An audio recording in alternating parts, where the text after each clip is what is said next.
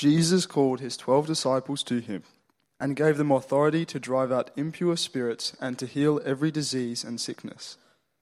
These are the names of the twelve apostles. First, Simon, who is called Peter, and his brother Andrew. James, son of Zebedee, and his brother John. Philip and Bartholomew. Thomas and Matthew the tax collector. James the son of Alphaeus and Thaddeus. Simon the zealot and Judas Iscariot, who betrayed him. These twelve Jesus sent out with the following instructions Do not go among the Gentiles or enter any town of the Samaritans. Go rather to the lost sheep of Israel. As you go, proclaim this message The kingdom of heaven has come near. Heal the sick, raise the dead, cleanse, the, cleanse those who have leprosy, drive out demons. Freely you have received freely give. Do not get any gold or silver or copper to take with you in your belts, no bag for the journey, or extra shirt or sandals or a staff, for the worker is worth his keep. Whatever town or village you enter, search there for someone wor- some worthy person and stay at their house until you leave. As you enter the town, give it your greeting. If the home is deserving, let your peace rest on it. If it is not, let your peace return to you. If anyone will not welcome you or listen to your words, leave that home or town and shake the dust off your feet. Truly I tell you, it will be more bearable for Sodom and Gomorrah on the day of judgment than for that town.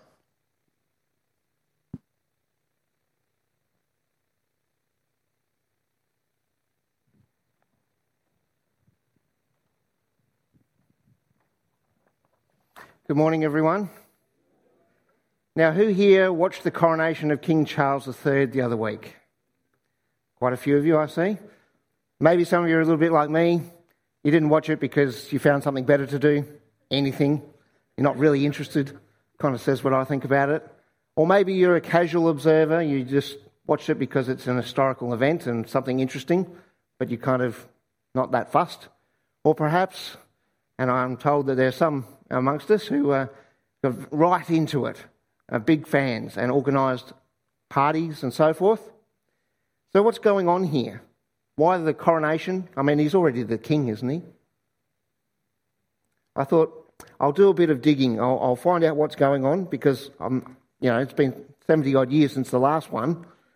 Uh, and it turns out that uh, September last year, this fellow, the Garter King of Arms, issued the principal proclamation proclaiming Charles as the new sovereign. And this was followed by proclamations all around the United Kingdom. And the following day, here in Australia, our own Governor General held a ceremony declaring, uh, proclaiming Charles as the ruling monarch of Australia. so the new king's reign has been proclaimed by his servants in all his realms and territories, but he wasn't actually crowned until just the other week. Well, that's a little bit like what's happening in Matthew. There's a new king in town, and he's been proclaiming his kingdom. And now he's sending out his 12 disciples to proclaim the coming of the kingdom.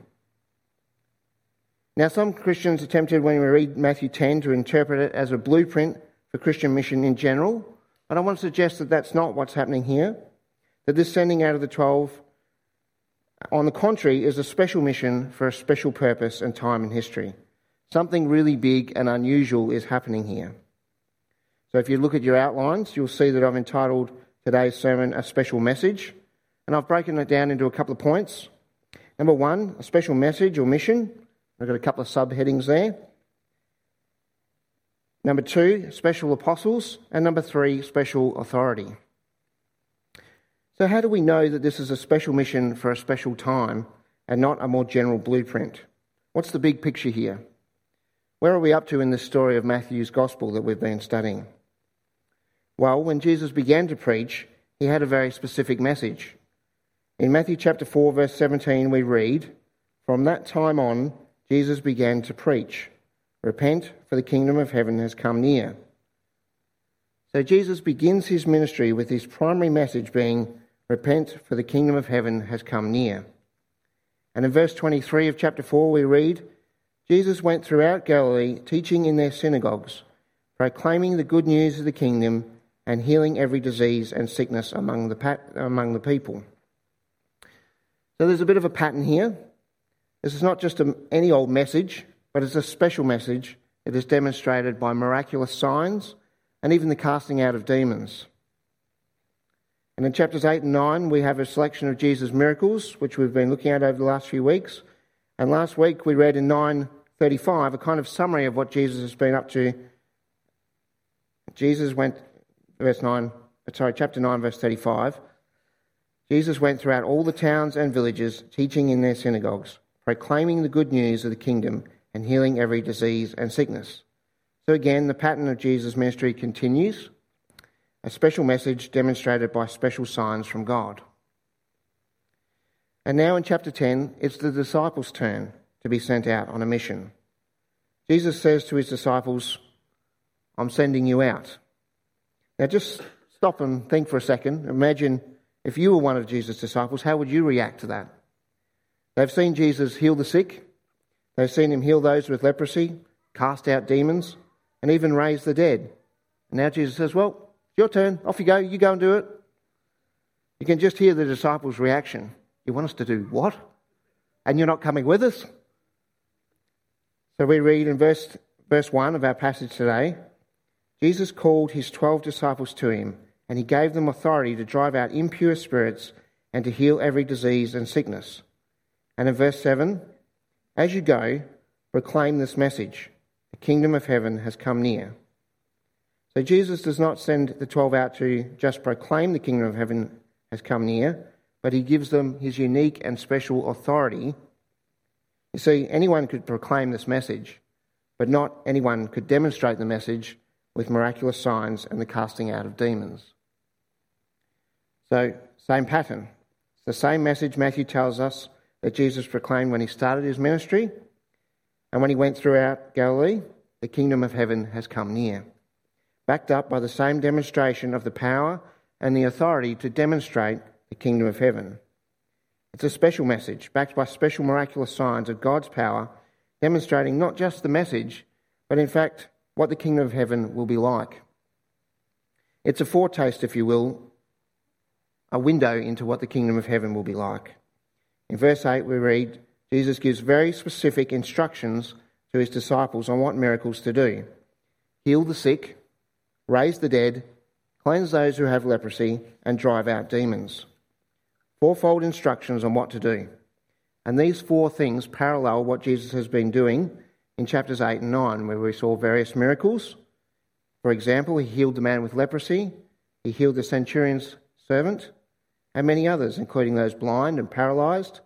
He cast demons out of two demon possessed men and the man who could not speak and he even raised to life the dead daughter of a synagogue leader. So, this is some serious power that Jesus has accompanying his message.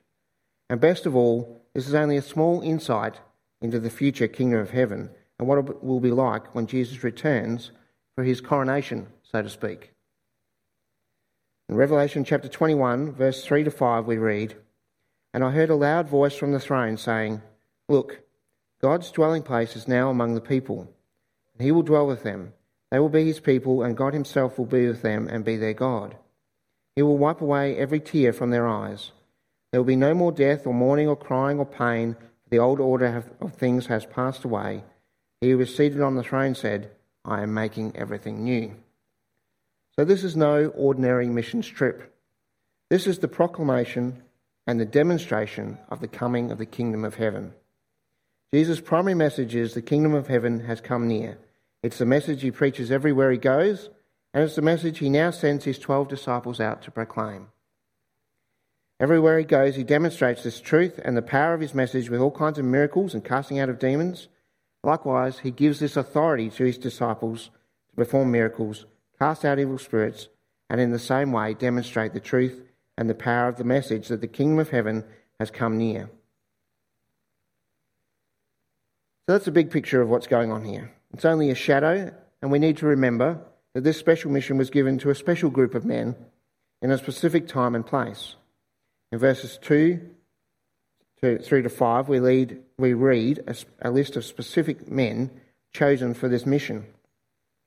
It wasn't just all the disciples that he sent on this mission, but 12 carefully chosen disciples, underscoring the authority given in this instance is a special authority given to the 12 apostles. And note the change of the wording. In verse 1, we saw the word disciples, those who learn. And in verse 2, we read apostles, those who are sent. So this is the moment the disciples move from being merely receivers of the message to proclaimers of the message. The 12 disciples are now referred to as the 12 apostles, those who are sent out on behalf of the king to proclaim God's kingdom. And this is actually the only time that Matthew uses the word apostles instead of disciples, referring to the specially chosen and commissioned eyewitness group of apostles. And who are they to go to on this mission? Well, again, it's very specific the lost sheep of Israel.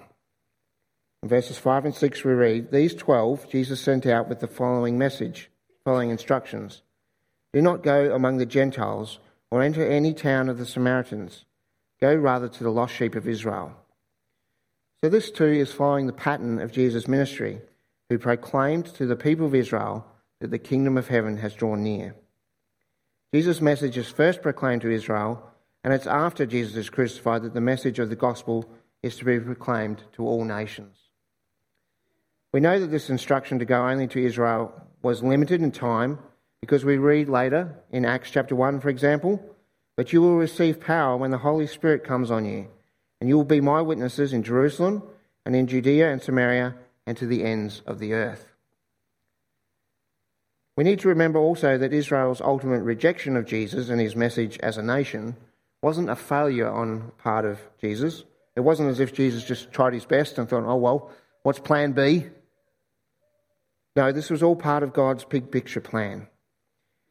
For example, we read in Genesis 22 and 18 God's promise to Abraham. 17 and 18, sorry. I will surely bless you and make your descendants as numerous as the stars in the sky and as the sand on the seashore. And through your offspring, all nations on earth will be blessed.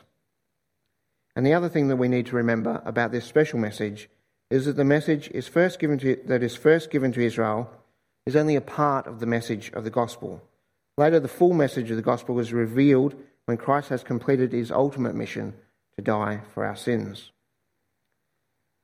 Continuing on in our passage, verses 9 to 12 do not get any gold or silver or copper to take with you in your belts, no bag for the journey, or extra shirt or sandals or a staff, for the worker is worth his keep.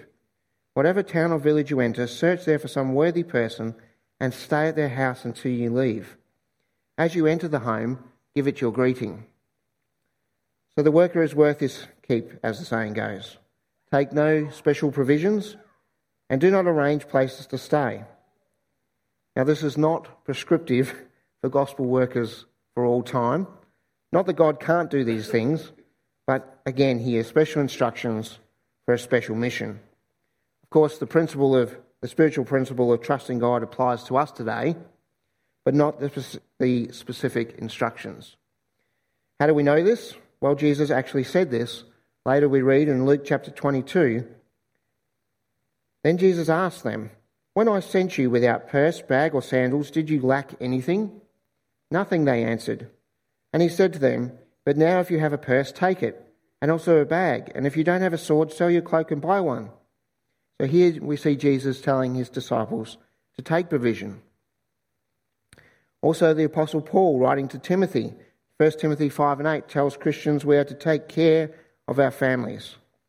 And we read, if anyone who, do, if anyone who does not provide for their families, and especially for their own household, has denied the faith and is worse than an unbeliever. So there's nothing unscriptural with raising support or planning where to live if you're going to take up full time or part time gospel ministry. So, what does so that's what it doesn't mean, sorry. But what does it mean for us? Why are they told to take no provision or even a change of clothes? And just imagine someone like Peter saying, Not even a shirt, Lord? Really? Well, I want to suggest that there's two things going on here. First, the disciples are following Jesus' example, a pattern of ministry, that this is a different kind of kingdom, one that is about giving up their worldly rights. not coming as rich leaders or conquering kings to lord it over people, but as humble servants.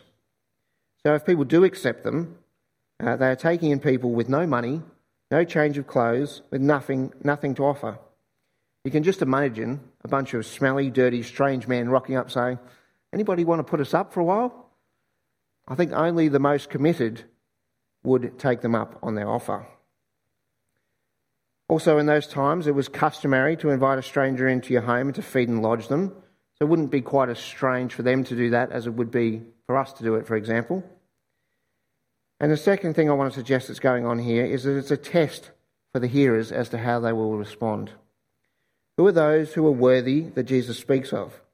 Is it a person who's worthy of the messengers, or is it someone worthy to receive the message? Perhaps the person who is willing to accept these dirty and smelly messengers into their home is also worthy to hear a message of a kingdom that holds no earthly gain for its followers. It's a test for how people will respond. Will they provide for the disciples and so demonstrate that they are worthy of hearing the message? If so, the disciples bless. But if not, the disciples make a, sign of judgment. They shake the dust off their feet.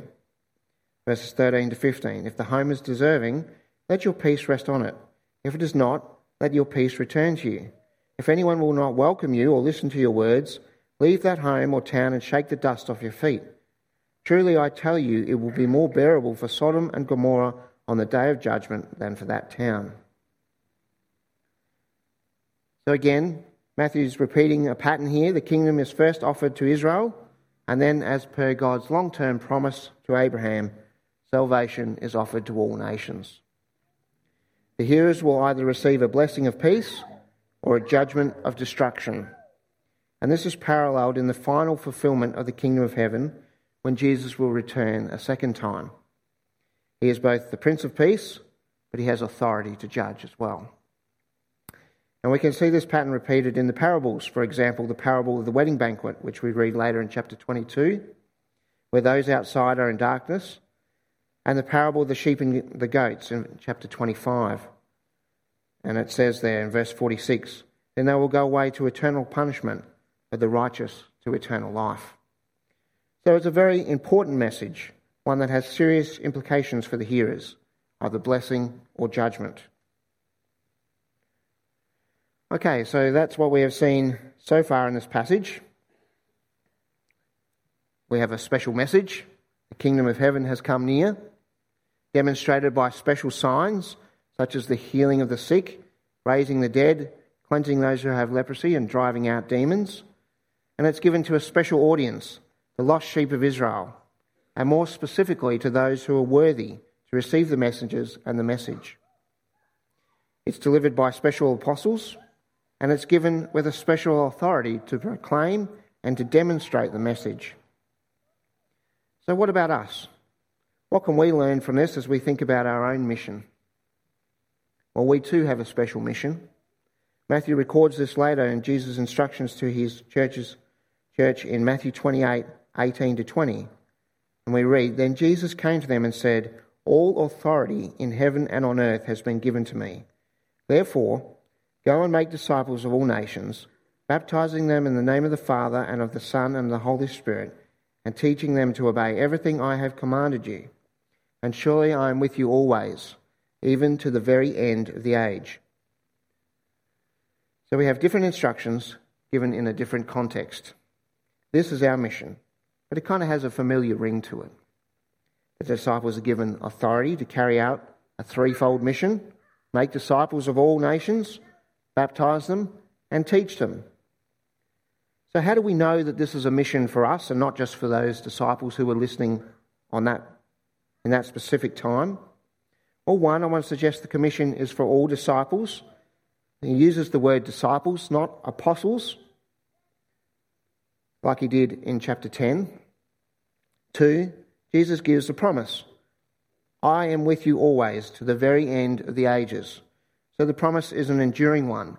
It goes beyond the lifetime of those original hearers.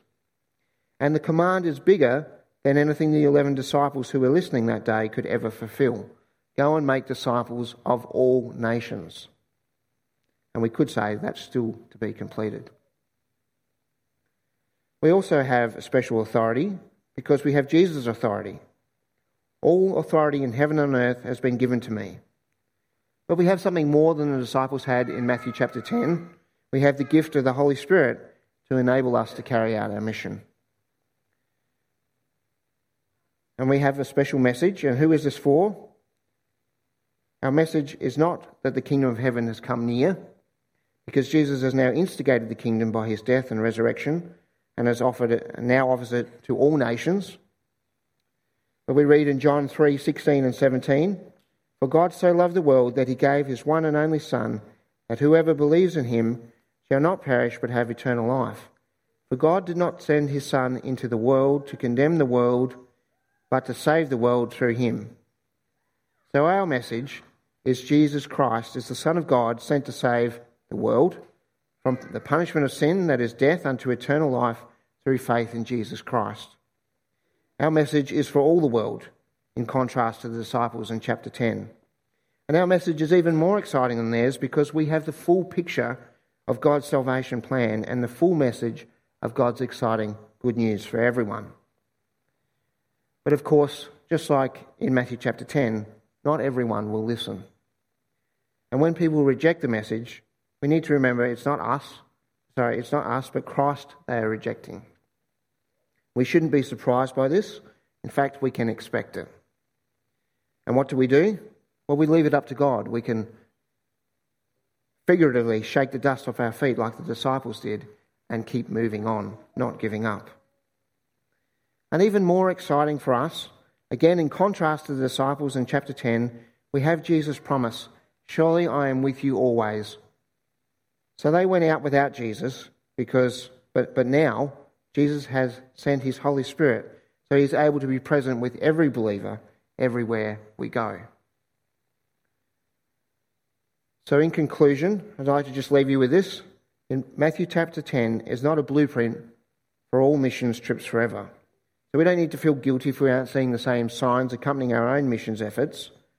But we do have but what we do have is a special and exciting mission with a special and exciting message.